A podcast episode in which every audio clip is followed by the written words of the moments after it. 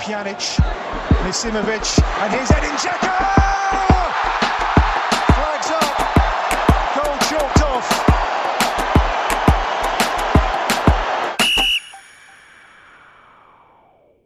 Pozdrav svima i dobrodošli u 71. izdanje podcasta Offside, podcasta o bosansko futbalu, Premier Ligi Bosne Hercegovine, reprezentaciji Bosne Hercegovine i futsal reprezentaciji Bosne Hercegovine. Konačno smo uspjeli govoriti futsal, ovaj, ovaj naš napakovani program. A uvijek pričamo o negativnim stvarima, jer su negativne stvari ono što dosta krasi naš, naš futbal, tako da ovaj put ćemo početi sa nečim pozitivnim, a to je ono za što imamo stručnjaka u podcastu, obzirom da je produžio ugovor sa švedskim, kako se to kaže, superligašem, prvoligašem, premier ligašem, Pa, ma da, to.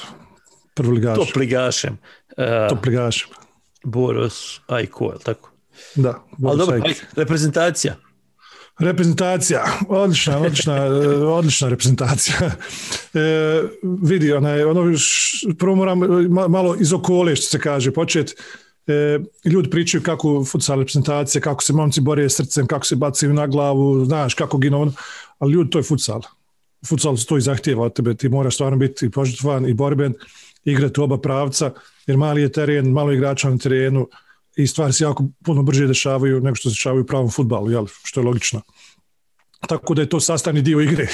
Ali ono što našu reprezentaciju krasi je e, puno više od toga. To je jako, jako dobra tehnička podloga kod, kod sve jednog igrača koje, kojeg sam ja gledao ovih zadnjih, gledao sam tri u četiri utakmice dosta da što su odigrali kvalifikacijama i, i jako dobro, dobra, dobro uigrana odbrana. Znači, je defenziva je ključ ipak tu, u tome svemu. Protiv Rumunije, na primjer, u gostima utakmicu koju smo pobijeli 3-2, pobjeli smo 2-0, bez da smo to zaslužili, uslovno rečeno, znači Rumunci su bili dominantni, imali su veći posjed, kružili su okolo, ali nisu dolazili do pravih šansi. Jedno šansi što su stvorili, naš fantastični golman, uf, sad sam izgubio ime, da li je Radmilović, je branio odlično i sve skidao. Miješam kapitena i golmana, imaju slična prezimena, pa zato nisam siguran danas da ćemo prostiti. U svakom slučaju, e, smo Euro, Euro 2022. koji je igrao Holandiju Groningenu pobjedom protiv Rumuna kući od 5-0, utakmicu koja je bila prava rapsodija futsala, znači onu utakmicu pogledajte, svi vi koji zanima mali, mali nogomet ili futsal, ja ću pokazivati unucima, to vam garantujem. Strašno dobra utakmica s našim, naših smo maka.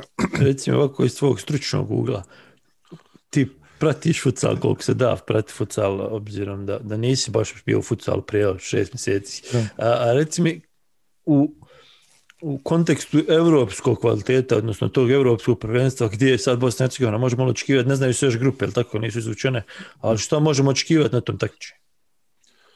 Pa vidi, ovo, s obzirom da je ovo prvi put da smo se kvalifikovali na evropsko prvenstvo i čini se da je prvi put da promijenjen, promijenjeni format evropskog prvenstva, čini se da je malo više ekipa, će da je 16 ekipa. E, znam.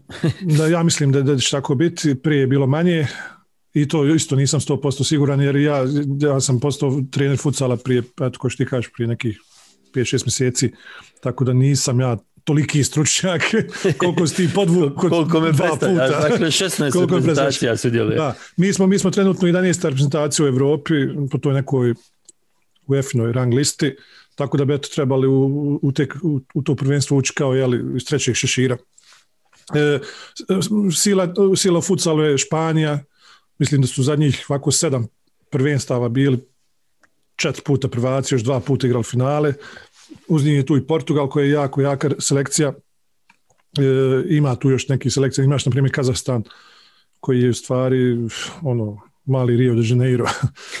to su sve Brazilci u principu i, i mnoge, mnoge selekcije imaju ovaj, importovane igrače tu, odnosno naturaliz, naturalizovane. E, prije svega, kao što rekao Kazahstan, tako da jako je teško reći gdje smo, ali sama činjenica da smo tu je jako, jako, jako me raduje, jer e, lju- ljudi, kunem vam se, ja koji sam mrtvi ono, futbaleros, što se kaže, obožavam futbal, ali kunem vam se, futsal ima nešto što ja nisam prije, prije znao da to postoji, prije, prije što sam počeo s ovim da radim. Ima nešto što, se, što svakome od nas se svidjelo, to vam garantujem. čisto onako da, da potvrdimo, da, da znamo čitati barem, ako ne možemo pamtiti.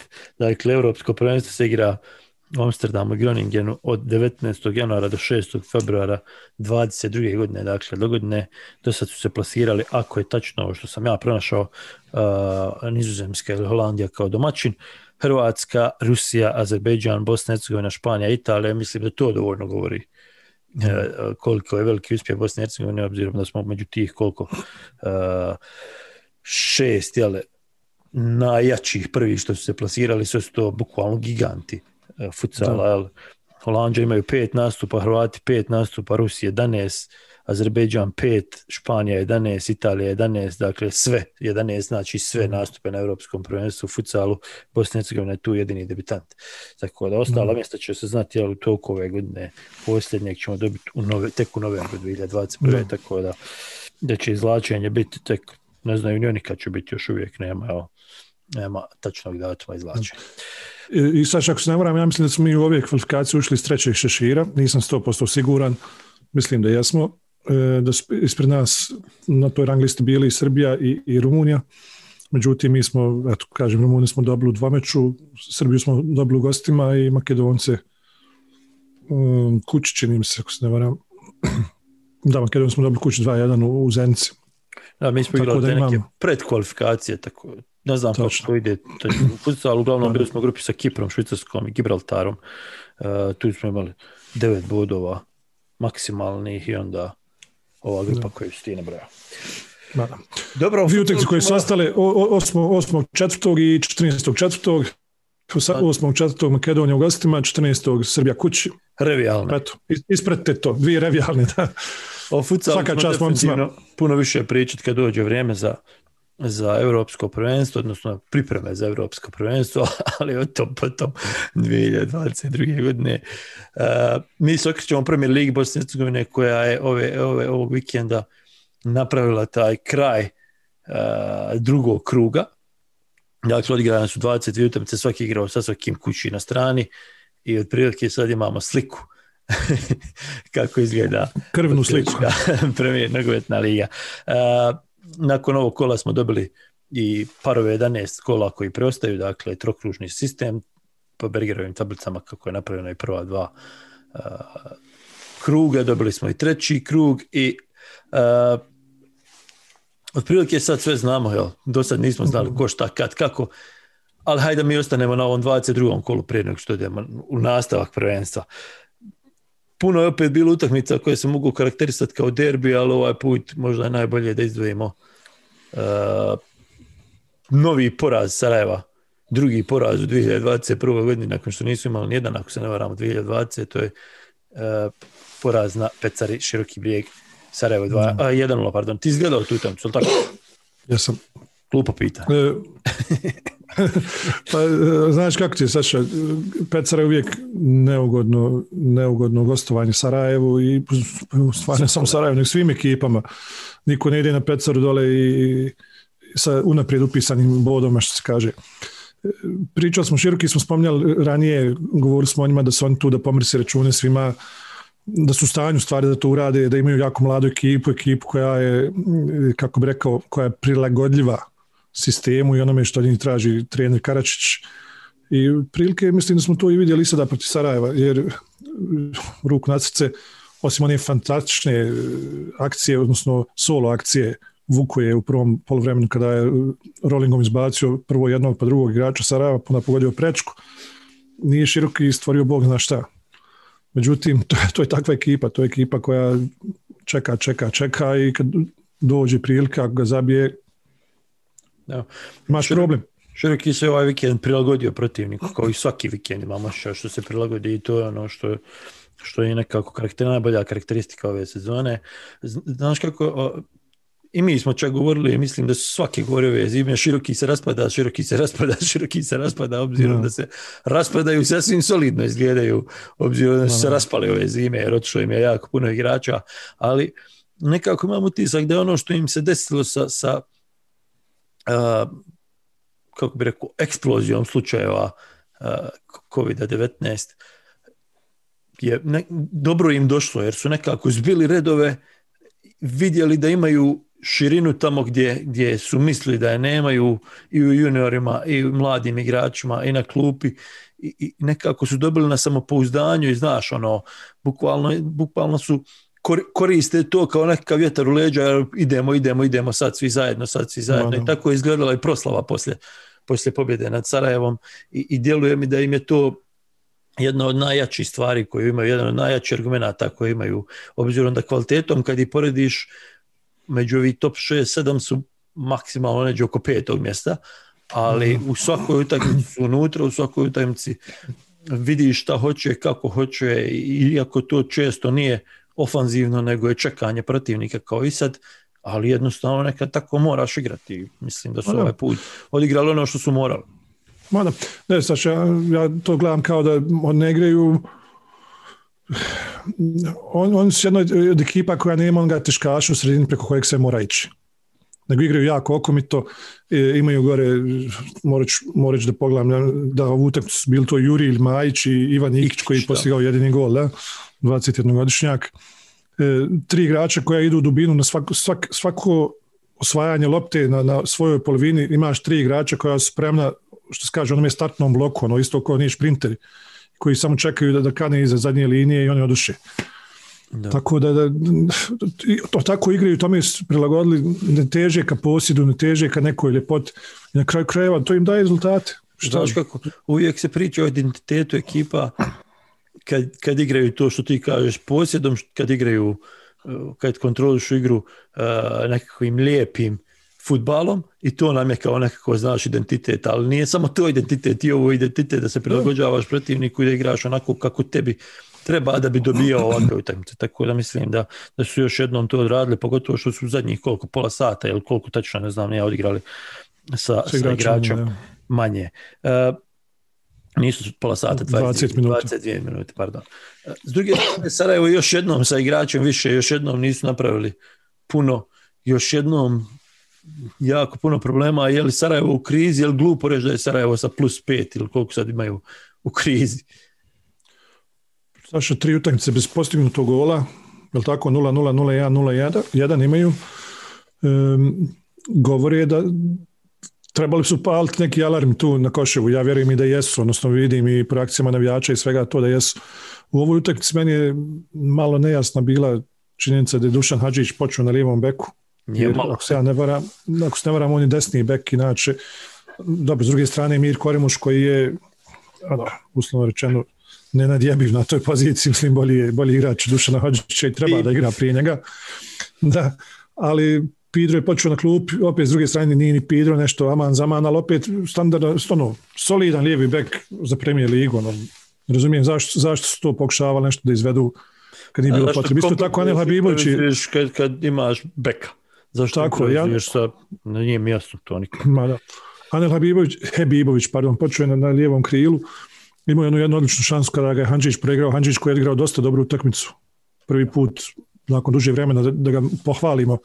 Jer je pa razigravao i bio pokretan. Što je prekinuto, ali protiv Zrinjskog je bio e, solidan, u kupu mislim. U kupu. Dobro, u kup nisam gledao, tako da, da ne mogu o tome da sudim tako da stvarno ne znam kako to izgleda, ali eto, ti kažeš, onda sigurno jeste. E, on, onaj, kako se zove dečko, je li Slobodan Milanović, što je bio u Olimpiku? što je bio na posljednju bjesti, Slobodan Milanović pa se vratio u Sarajevo. Da. Mislim da, da je on trebao dobiti prednost tu na toj poziciji prije Hebibovića. Ali dobro, na kraju krajeva imaju treneri koji izdanili tu odluku i treneri su ti koji odgovaraju za, za rezultate. Što nas vraća na pitanje o, o treneru, ili ako nije vodio dio utakmice Vinko Marinović, obzirom da je bio prehlađen, što li je. Uh, nije ga bilo na klupi, što je, što je ipak važna stvar uh, po meni, nije baš da odbaciti. Uh, već sada je pod pritiskom i čini mi se da je ovo prva prava situacija gdje se on našao pod pritiskom kad je došao u Sarajevo i gdje mora napraviti gdje mora sad u stvari da pokaže je li taj trener koje mi govorimo da jest ili je ili ono što smo što smo pa i rezultati govori da jest. Pa dobro, i rezultati govore da jeste, ali, ali je došao u, u našu situaciji da da je već klub imao prednost, pa je došao da se desila situacija da, da su imali sre, sreće pod navodnicima, da je prvenstvo prekinuto i da je na taj način osvojio titulu, pa onda imaš situaciju gdje smo ga gledali puno puta u nekom ziheraškom futbalu, jel? Gdje, gdje pokušava umanjiti uh, umanjiti štetu i dovući utakmicu do kraja, što mu je išlo dobro, ali sad je nekako prilika da pokaže da, da može i da nagazi još više i da se odvoji od, da napravi pravi, pravu stvar pod pritiskom. Dakle, do sad je čitavo vrijeme bio u nekakvoj komfort zoni, kako se to kaže, sad se ta stvar malo mijenja, dva poraza koja u suštini nisu ništa dva poraza za, za, za, za dvije godine, ne možeš tako suditi, ali, ali dovodi ga u situaciju da da uh, jednostavno mu je atmosfera drugačija i sad, on, sad ćemo vidjeti kako reaguje u takvoj atmosferi. Ne znači da, da je bolji ili loši trener i ako, ako, nešto, ako nešto ne napravi na terenu onako kako, kako treba, ali, ali ta reakcija na psihološku stranu vidjet ćemo kako izgleda. Protiv Zrinskog je to bilo dobro uh, u kupu. Mislim, dobro bilo na principu da su se vratili nakon onoga poraza, a, ali eto protiv širokog, mislim i protiv širokog da je Hibibović to zabio, i moj Hanđić isto, I moj najmeni jedan zicer. I onda si u situaciji da pričaš, ajde, evo, vratili su se, evo, podižemo se, ovo, evo, ono. Ali, ali dobro, to je u futbalu uvijek tako. U svakom slučaju, Sarajevo i dalje prvo. Da, i Saša, izvini, sad ja tebe prekidam, onaj, ali samo to, ovo da kažem, upravo to što ti rekao, tu jest u stvari futbal. Znači, ne treba, ne treba se bacati u očaj nakon jednog ili dva poraza, isto ko što se ne treba dizati u visine i pričati o tituli pred vječnom vatrom februar mjesec, ko što su naši pojedini ovaj, članovi grupe na Facebooku komentarisali. E, jer jako puno pojena još uvijek u igri, još uvijek 33 pojena u igri, može se svašta izdešavati. Prednost od pet bodova je ja bi uvijek uzeo, uvijek potpisao naprijed, dajem pet bodova, prednost nakon 22 kola, nego što ne bi. Ali ko što ti rekao, s psihološke strane, bez postignutog gola, jedan bod od devet mogući, naravno da to baca sjenku na to sve ali sad ide, dolazi im krup, pa čini im se, pa onda dolazi im široki. To su dvije utakmice koje ne bi da, da, da, da, da umanjujem ovaj moć grupe, odnosno mogućnosti njihove na košu, ali mislim da su jako male i ako Sarajevo to igra kako treba, neće biti problema. I automatski igraš sa širokim, sa skroz drugim ozračjem u ekipi, znači sa skroz drugim onaj, i motivom i samopouzdanjem. A da, u, u da... principu Sarajevo je sada najvažnije da shvati da nema razloga da panči, ima sasvim solidnu prednost od pet bodova, svi ispod njih isto će kiksat, ne može niko držati formu 11 kola, kiksat će Veleš, kiksat će Široki, kiksat je već Željo, borac je daleko, Zrinski. Samo zna ti neće. So, pa ali je predaleko, razumiješ, svi su oni, svi su oni u, u minusu u odnosu na Sarajevo na, na, kad ulazi u ovi zadnji. Tako da Sarajevo mislim da, da je to u stvari što Marinović mora uraditi.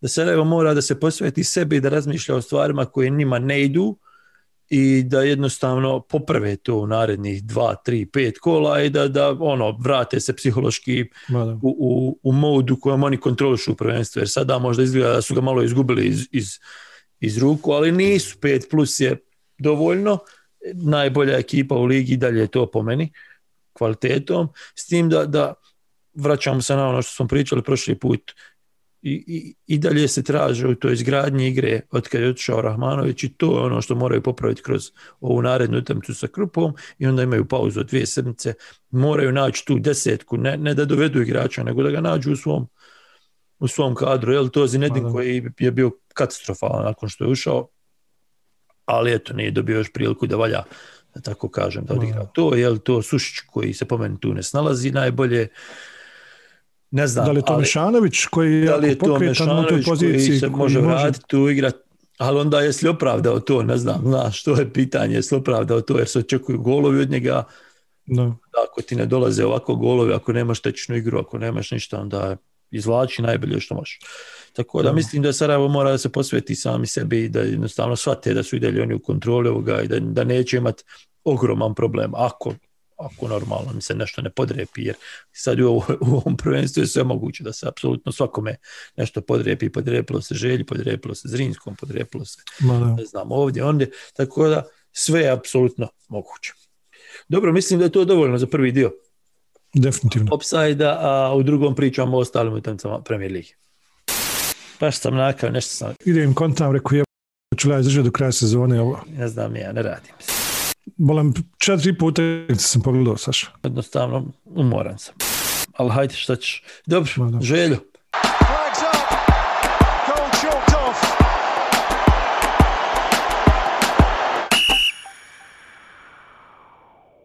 A, najveće iznenađenje 22. kola, iako za one koji prate ligu i za one koji su znali u kakvoj je ko formi, možda i nije, ali definitivno na papiru najveće iznenađenje je pobjeda Olimpika na Grbavici kod željezničara, to je prva pobjeda, ako se ne varam, u istoriji Olimpika Jeste. protiv želje, tako da e, veće od toga ne može. Slavko Petrović onako pobjednički izišao poslije utakmice, znaš, nije zadovoljan igrom i mogli su puno bolje, jer stvarno Olimpik nije ni odigrao ništa, nisu imali, ne znam, li imali jednu šansu prije onog gola. Bukvalno su se Mm. branili dok, dok nije istrčala jedna kontra, eto i drugu su promašili. I treću su promašili, ima se još dvije identične skoro. Odnosno, jednu nisu ni očitali, ja mislim, nešto je došlo do nekog dodavanja, nešto, nemam pojma. ali ali dobro. stvar prava priča tu. Želje je prava priča tu. Ono što smo što je ja Marosim rekao poslije utakmice kontrol sa utakmicu imao imao igru. Sad o tome se da raspravljati i to puno raspravljati koliko je imao igru, ali je stvarao šanse, bio je taj koji je bio u protivničkoj trećini terena većinom i nije napravio ništa. Ma da. Nije, znaš što nije? Znam. Zato što vezni, vezni red se sastojao od, od, od,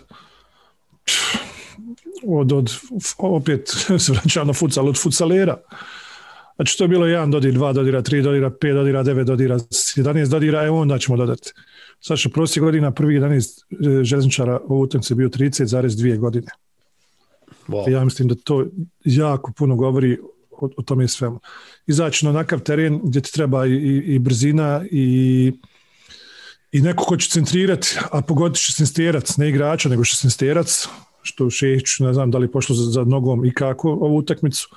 Stevanović isto tako s druge strane bio očajan, Mojzinović da ne pričamo. E, ne znam, ne znam. Čitao sam izjavu Amara Osima koji kaže nismo imali sreće, ovu smo utakmicu odigrali dobro, ok, slažem se, malo, malo i na sudjela, evo i tu se mogu, možda i najviše složiti da, da, da željezničar stvarno i nema sreće sa sudijskim odlukama. Kažem, nema sreće, to možemo staviti pod one, kako se kaže, Navodnik. one, ma, pod navodnike, ali prvi, ja to na utakmici protiv Sarajeva imao se onaj poništen gol, jel offside nije, ne znam, Ajde, jer nema ugla. To je bara bara, haj. Pa da, imamo onaj penal protiv Tuzla Citya koji sam ja ka- okarakterizirao kao jako glup start, Po meni se nije bio ispostavilo- I nije bio penal, je udario loptu prvo. Ali eto, sudija je svirnuo penal, jer sudija sudi, ne, sudimo ja i ti.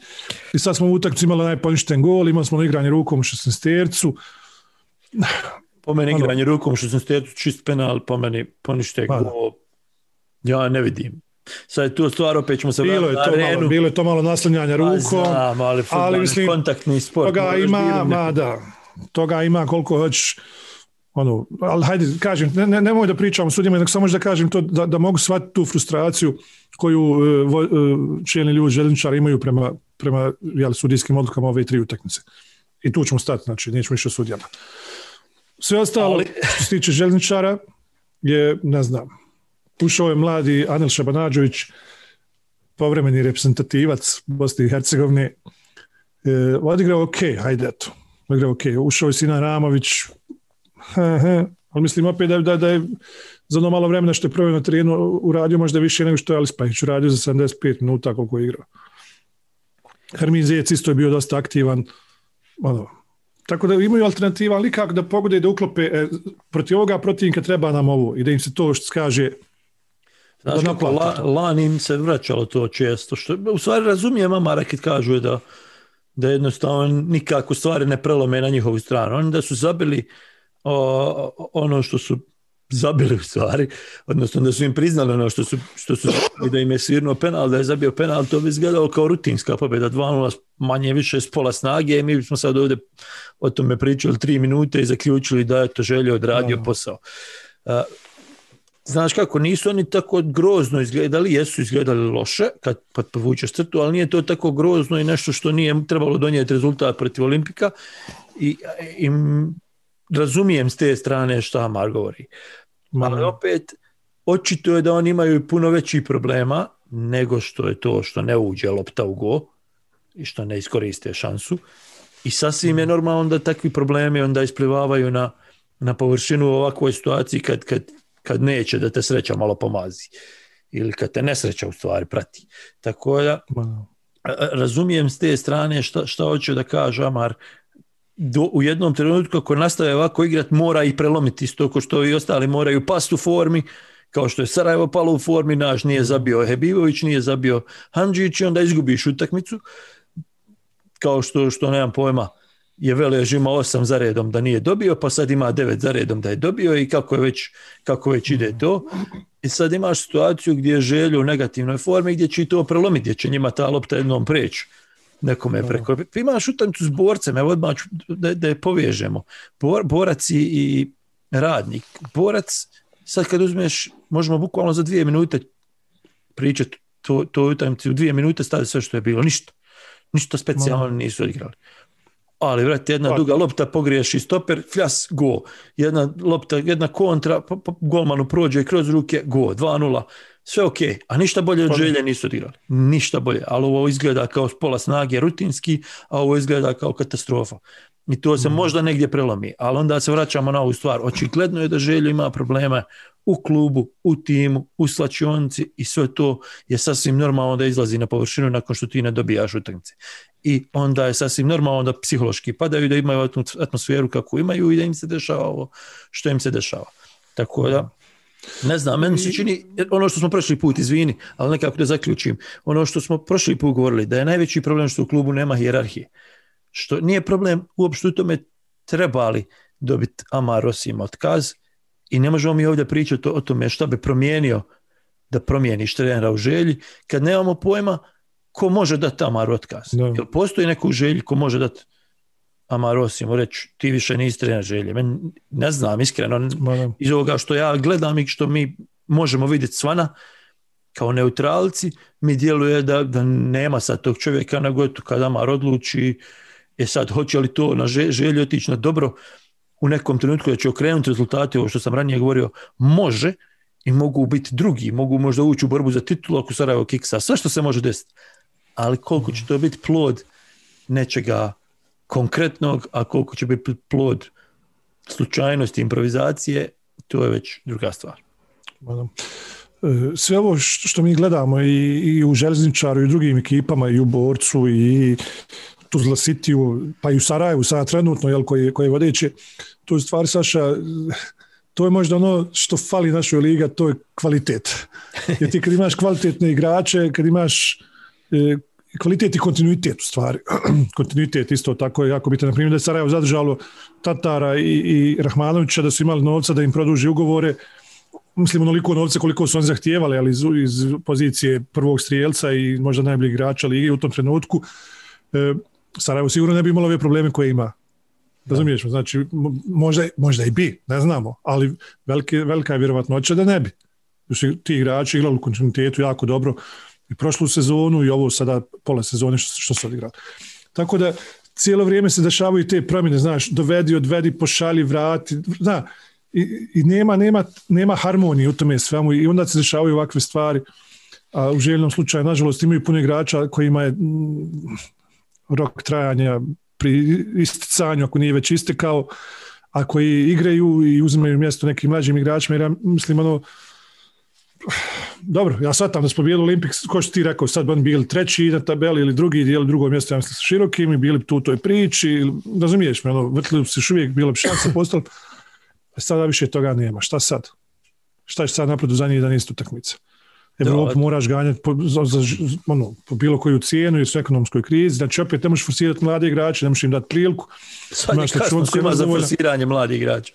Sad je... Ali to, to je to. što ti kažeš i što mi konstantno pričamo. Odlaze ti igrači, ok, sve to u redu, ali onda zašto ne graditi igru na mladima, pa kad, ti, kad da ga barem imaš na dvije, tri sezone, pa da nešto izvlačiš iz njega. Ali, dobro, hajde se ne vraćamo stalno na iste teme. Uh, Idemo dalje. Zrinski Tuzla 1-2, ne, je li to iznenađenje više? I ne znam, jesti, nije, nije obzirom na formu Tuzle, ali obzirom da ni Tuzla nikad nije pobjedila Zrinski u Mostaru, jeste. Uh, Zrinski prošli put smo nahvalili puno Sergeja Ekrovića i način na koji je pristupio utakmici sa Sarajevom, a onda četiri dana kasnije, tri dana kasnije puno drugačije izdanje i ono što mi se nimalo nije svidjelo kako izišao poslije utakmice na principu, a ovo je ono, znaš, eto, hajde, nisu nas iznenadili, nego su nas nekako dobili, a Zrinski ništa nije odigrao to, to, to polufinale, četvrtfinale kupa.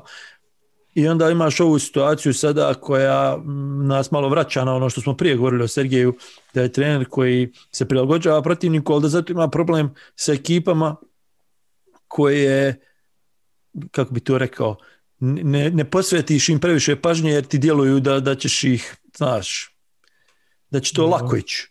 I, I, to smo govorili ranije, on je taj problem imao u Mariboru, imao je taj problem i u Gorici, znaš, jer, jer lakše igrat protiv onih koji su bolji jer im se lakše prilagoditi, lakše im je naći manu, jer gledaš to, vidiš to, a kad, znaš, kad kontaš da ćeš sam na svoj kvalitet, e onda tu malo šteka, kad ti fali kvalitet.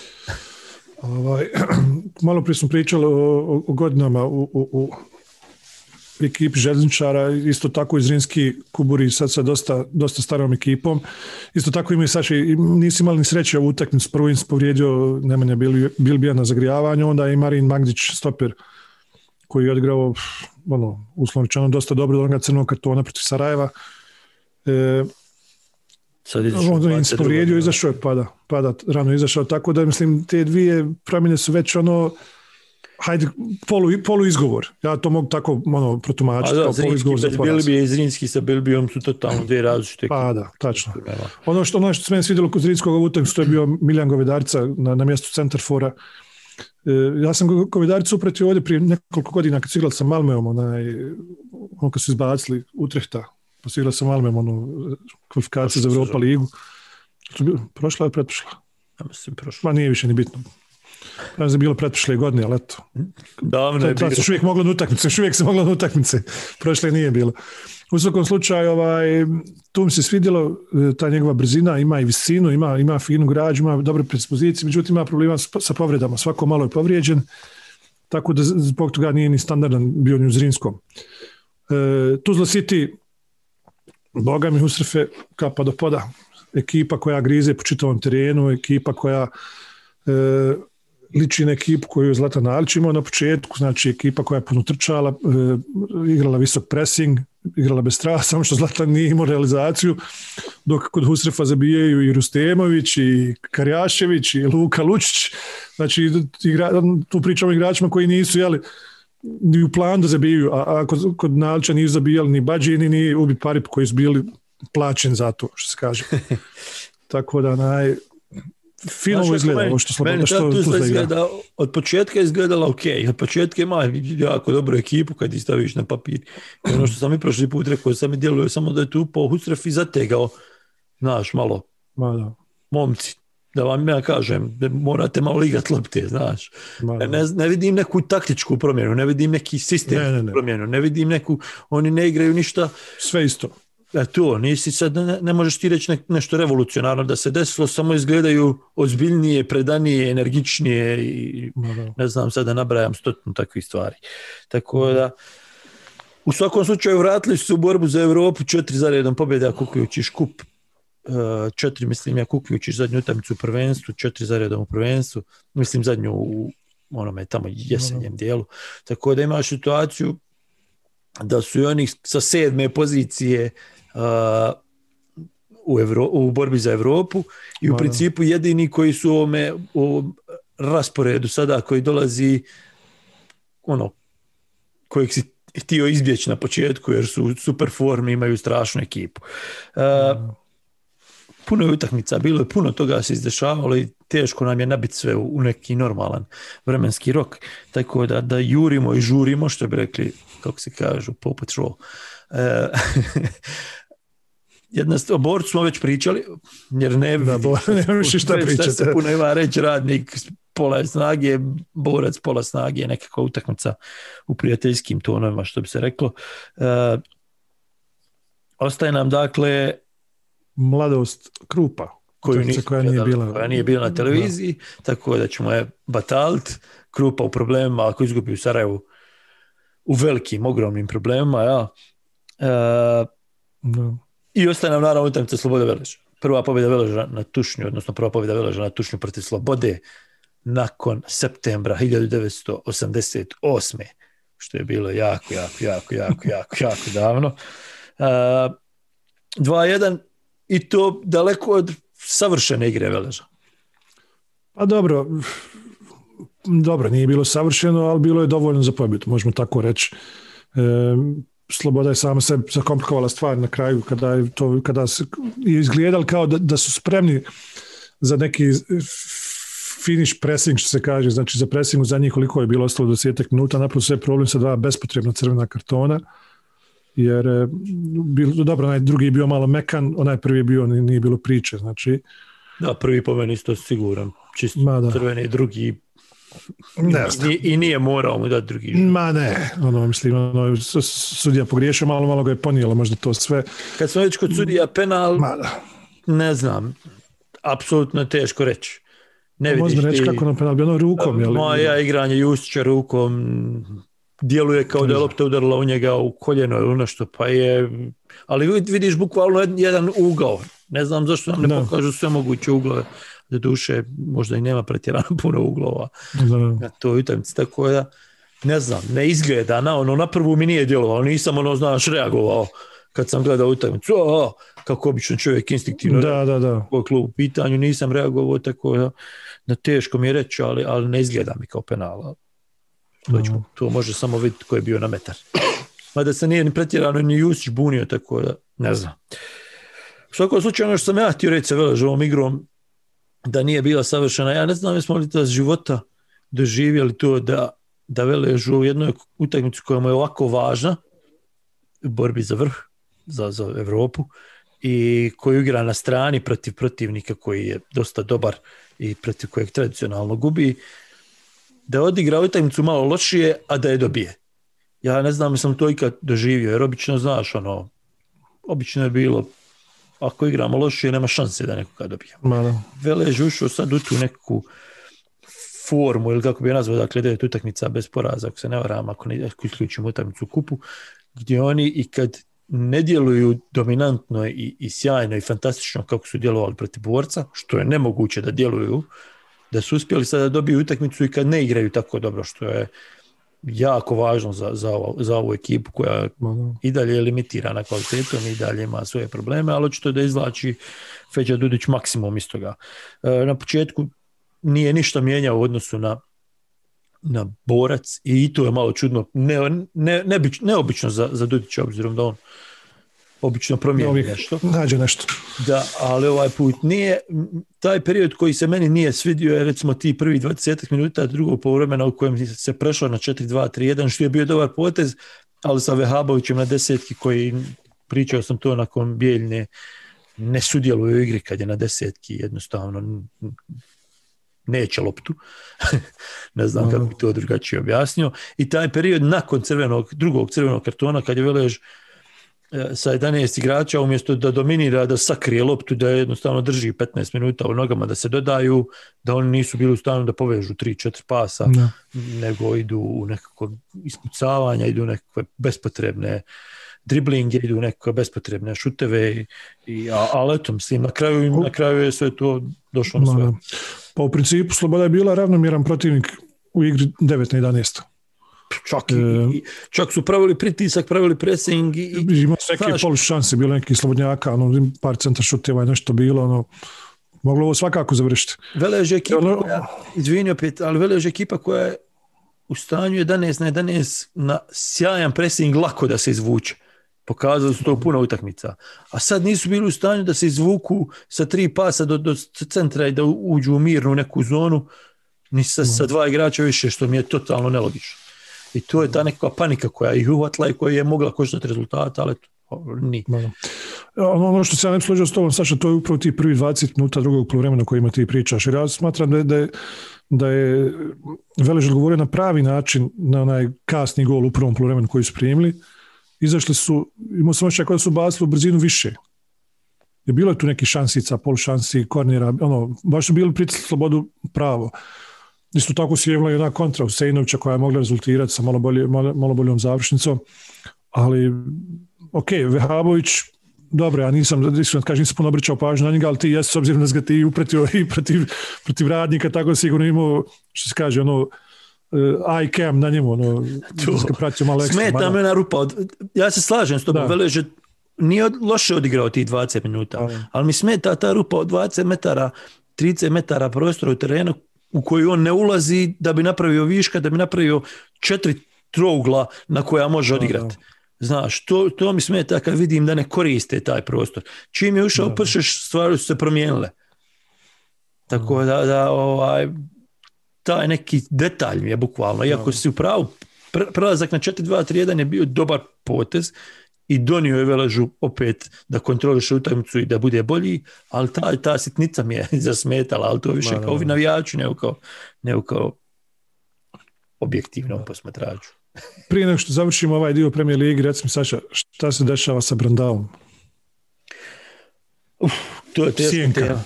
Sjenka. Brandao, ja ne znam. Shadow. Ja sam nekoliko puta isticao da Brandao treba sačka, da mu da, treba da priliku, da, da, da jednostavno ono što sam govorio na početku sa željom, što sam govorio malo prije o, svim klubovima, da negdje mora prelomiti. Ali u ovih zadnjih nekoliko utakmica kako ostao na klupi, kad uđe ne vidiš na njemu tu želju i volju da on prelomi, znaš.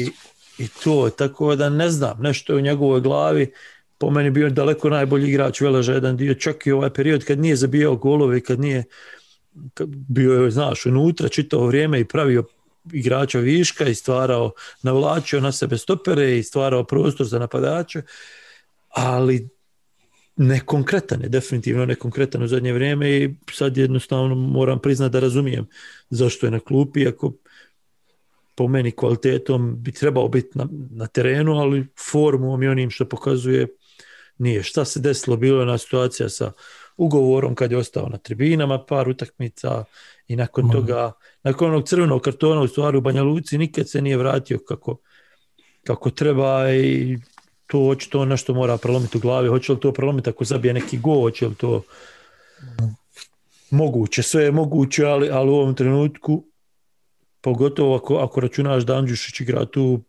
puno korisniji i bolji, je sad možda bi se mogla napraviti neka. Znaš šta, koristan i dalje. Ja mislim da i dalje koristan da ti uđe, jer koristan je da, da se, da, u slučaju da se desi to da preokrene. Onda imaš tog igrača jednog viška koji će ti ostatak sezone, kad ti ostatak Ma da. ekipe pada, on se diže. Joker. Ma da. Razumiješ što ću da kažem. Jer on, on je u ovom dijelu, kad, kad je Veleš bio najbolji u sezoni, on je katastrofalan. I to možda mogla biti ta neka stvar ako on se vrati u formu pa da drži Veleš kad ostali popadaju, što je logično jer moraš nekad futbale to dolazi i prolazi Ma da. forma, tako da ne znam, ne znam. Uglavnom, Forma prolazi, forma prolazi, prolazi ovaj naš dio o Premier Ligi. U trećem dijelu pričamo o reprezentaciji.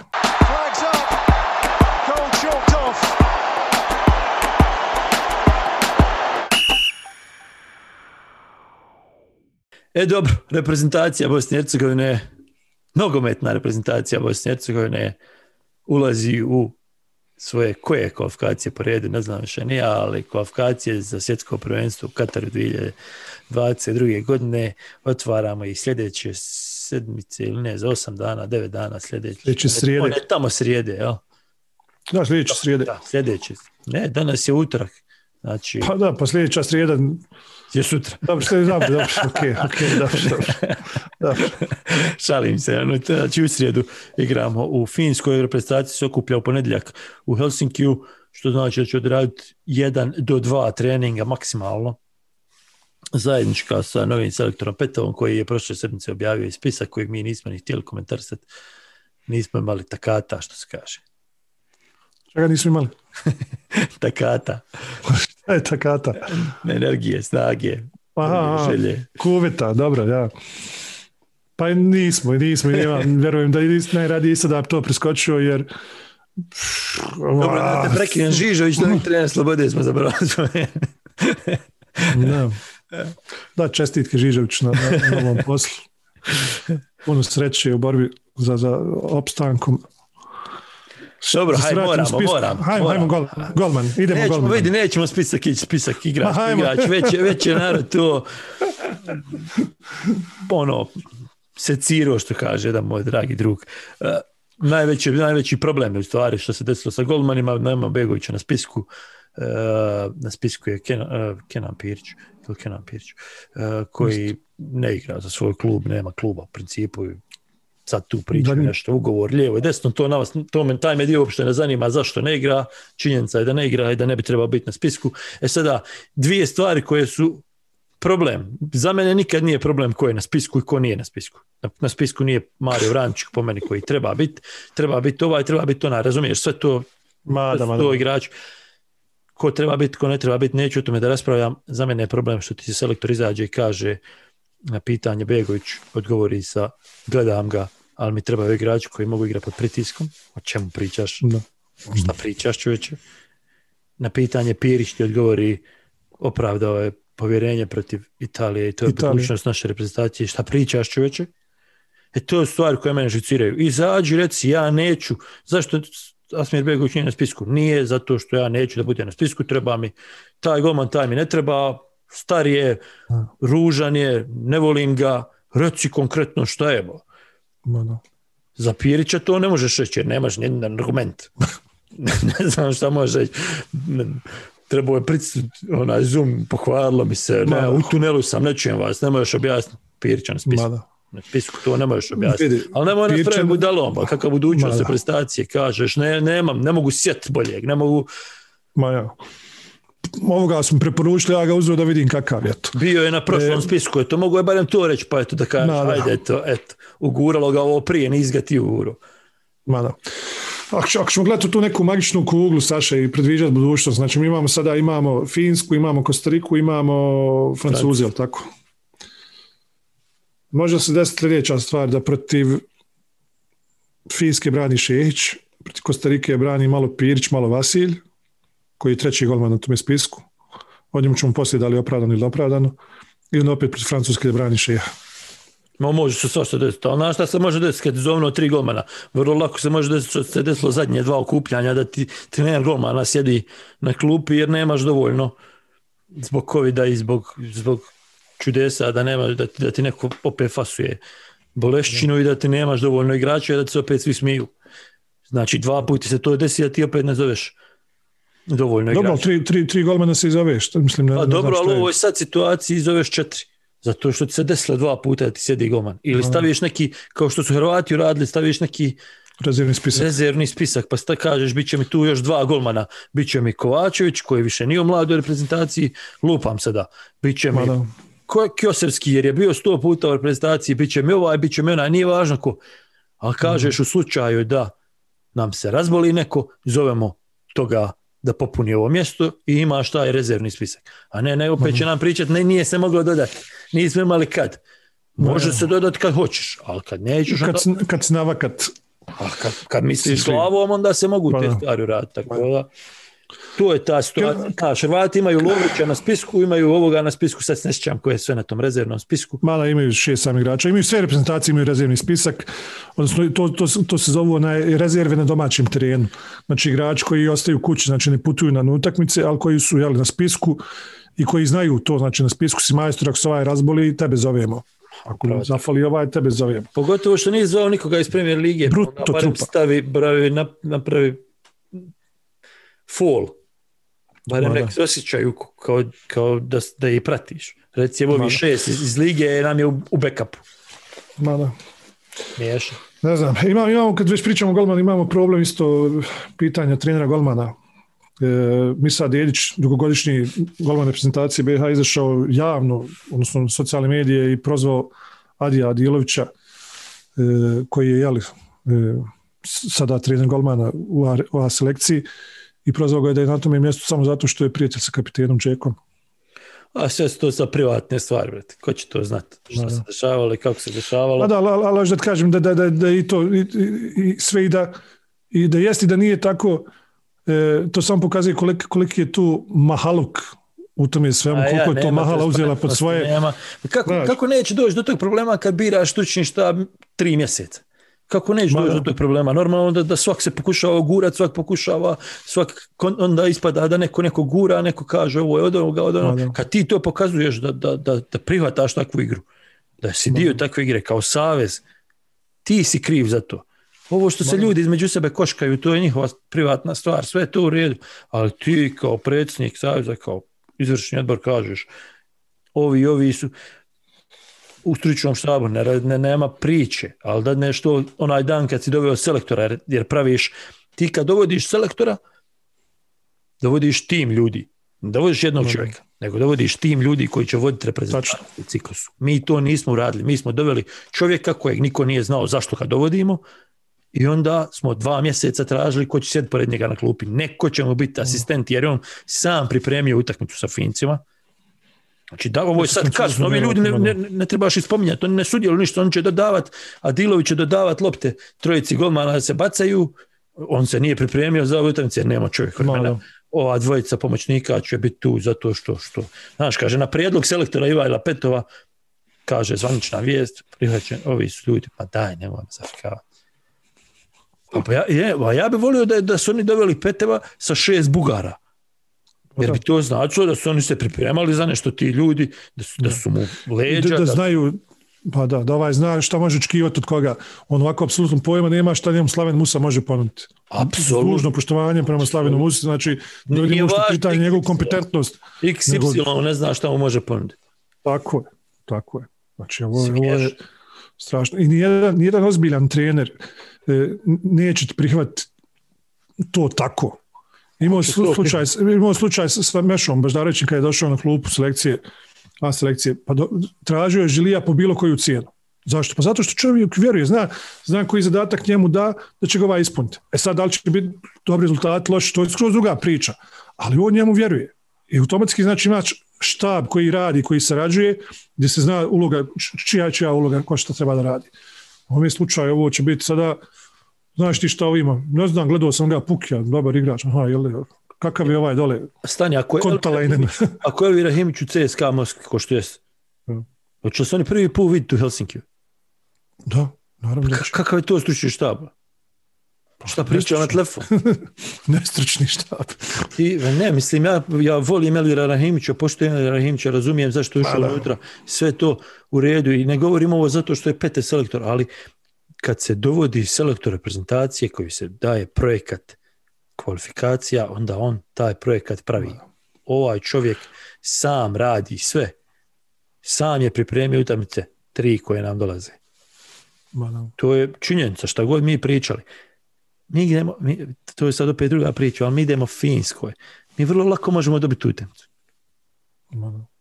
Mislim, sad ljudi pričaju, nabit će nas ovi, nabit će nas oni. Idemo finsko, ljudi, ne idemo... Neće nas niko nabiti, neće nas ni francuz nabiti, razumiješ u toj mjeri kako nas mogli. Ali ćemo mi solidno i to sve, ali dovođenje u situaciju u kojoj smo sada to je... Znaš što je, to ja hoću da kažem, mi idemo Finsku, mi dobijemo Finsku 3-0, tu će me nama držati predavanja kuka i motika kako je Petev strašan trener, kako je to treba tako, kako su napravili pravi potez, kako smo, onda ćemo dobiti Kostariku koja će, do, koja će letiti 800 sati za, za utakmicu za Afrikanciju. I ona, u, dvije u nizu, govorim hipotetički kako igramo, u, Džeko zabio onaj, centrirao onaj, obranio onaj, šta bola? Od čega je to sve došlo? To ti je ta priča, a može isto tako se desi da, da promašimo dva zicera pa da ovi odigraju dvije konte, dva nula fas, e kaj jeste vidjeli kakav je pete trener, katastrofa. Pa to nije futbal, ovo sada sve što se dešavalo ova tri mjeseca, e to vam je futbal. A ovo što se bude odigralo 90 minuta u Helsinkiju, šta će donijeti, svašta se može desiti. Ali da se ti pripremao ova tri mjeseca, ti bi imao puno više šanse da dobiješ tu utakmicu sad ti ideš na, na foru, ko kad idemo ja i ti na loptu, pa znaš, podijelimo se, haj ti prvi biraš, onaj bira, izberemo dvije ekipe, pa haj ko će duže izdurat. Tako mi idemo u Finsku. E zato su nam šanse 35% ili, ili 45%, a da ideš pripremljen, spreman, analitičan, sa najboljom ekipom koju imaš, onda su šanse 75%, jer se realno bolja ekipa. To je to. To je to, Saša, mi smo pričali, kad nam je gost bio Nino Milenković, pričali smo o tome faktoru sreće i kako trebaš poduzeti sve kako bi umanjio e, moć tog istog faktora, znači svesti ga na minimum. Znači može se, svakome se može desiti, može se, evo desilo se, neki, neki dan se desilo, lupam, Realu protiv ne mogu sad više svjetski igrala, da sa Ibarom, da gubi 1-0 do 75. minute. Može svakom desiti jedna lopta, dvije lopte. E, međutim, kad, kad, kad se spremiš maksimalno, kad imaš, što ti kažeš, najbolji mogući igrača na raspolaganju i spreman si, analitičan si, kad znaš šta, šta, šta možeš očekivati od protivnika i šta možeš ponuditi kao, kao e, terapiju tome što protivnik tebi daje, tad faktor sreće, naravno će igrati ulogu, ali bit će puno, puno manji. A sada, ako što ti kažeš, sad može se desiti jedna dubinska lopta sa Ničana iza zadnje linije da prozuji, ne znam, lupan Gojak, da ga zabije 1-0, da Džeko zabije 2-0 nakon korena i rutinska pobjeda. Znaš. Ali to je tako ima, to je tako ima 20 godina ići. Pa to znam. je to što, što meni, je, meni je sad, neću reći da mi je svejedno, ali poenta je u futbalu da vidiš da se nešto gradi, da se radi, da se stvara, pa se izgubi utakmica, pa što ima veze izgubi se utakmica. Utakmice se gube, utakmice se dobiju, ali kad ti vidiš da to ima neki smisao, ideju i, i, i sistem, onda znaš da će doći rezultat u jednom trenutku, jer to daje rezultat na kraju. To ćemo mi slučajno nekoga pobijediti, jer ovo sve što se bude dešavalo, ja to stalno ponavljam, sve što se bude dešavalo u ovome ciklusu je slučajnost, jer ne može se jedan čovjek pripremiti za takve utakmice. Ne može on dobiti stručni štab 25 dana prije. Ne može. Jednostavno je neozbiljno. On, to nije njegov stručni štab, to smo sad rekli, to znači stručni štab reprezentacije za ovu utakmicu ne postoji. To je činjenica i mogu, mogu oni pričati šta god hoće. Ali dobro, u, ne znam, ne, ne, ne, ne isplati se sekirati. Jedna stvar koju valja naglasiti danas je sjednica Generalne skupštine Nogometnog saveza Bosne Hercegovine dok mi ovo snimamo, čak mislim da je počela, tako da bi danas trebali dobiti konačno novog predsjednika Nogometnog saveza Vitu Seljković, da ne govorimo budući, budući, dakle, odsuta bi trebao biti sadašnji predsjednik Nogometnog saveza Bosne i Hercegovine. E, još će tu biti neki odluka da li će biti onoga odbora za posredovanje, će li se imenovati, neće li se imenovati, to ćemo vidjeti. E, odbora za posjedovanje u kojem će biti ja, Vedim Begić siguran član. Za kraj, Saša, ono što je isto sigurno u ovome svema to je da mi imamo sponzora u epizodu, a to je Arbes Centralin iz Helsimorga, e, firma našeg vjernog slušalca i velikog prijatelja Mirana Burazrevića. E, firma koja radi sa svim vrstama nezaposlenih osoba, jeli, u ovo doba korone, s, s, s, s tobom, ne s nama, s tobom. E, svi vi koji živite na jugu Švedske, možete se obratiti Arbet centralnom, sada u ovom trenutku sigurno idu slike koje Slaven postavlja e, i sa adresom i, i sa svim drugim podacima a isto tako ako, se, ako sam dobro upretio otvorena je nova podružnica u Malmeu i još se planiraju neke širom Švedske, tako da Arbes Centralen velika hvala na podršci i, i, i svima ostalima veliko hvala i Mirane slušanju i gledanju. Mirane Burazeru, hvala puno. Hoćemo tako završiti ili imaš ti još ono da poziviš tetku? tetku Nema više ništa. Slavene meći ono, kako ime. Jingle, gotovo je. Jingle Bells. E, hvala vam velika Raja. Pozdrav. Čujemo se, vidimo se. Ćao. Now Pjanic, Misimovic, and here's Edin Dzeko!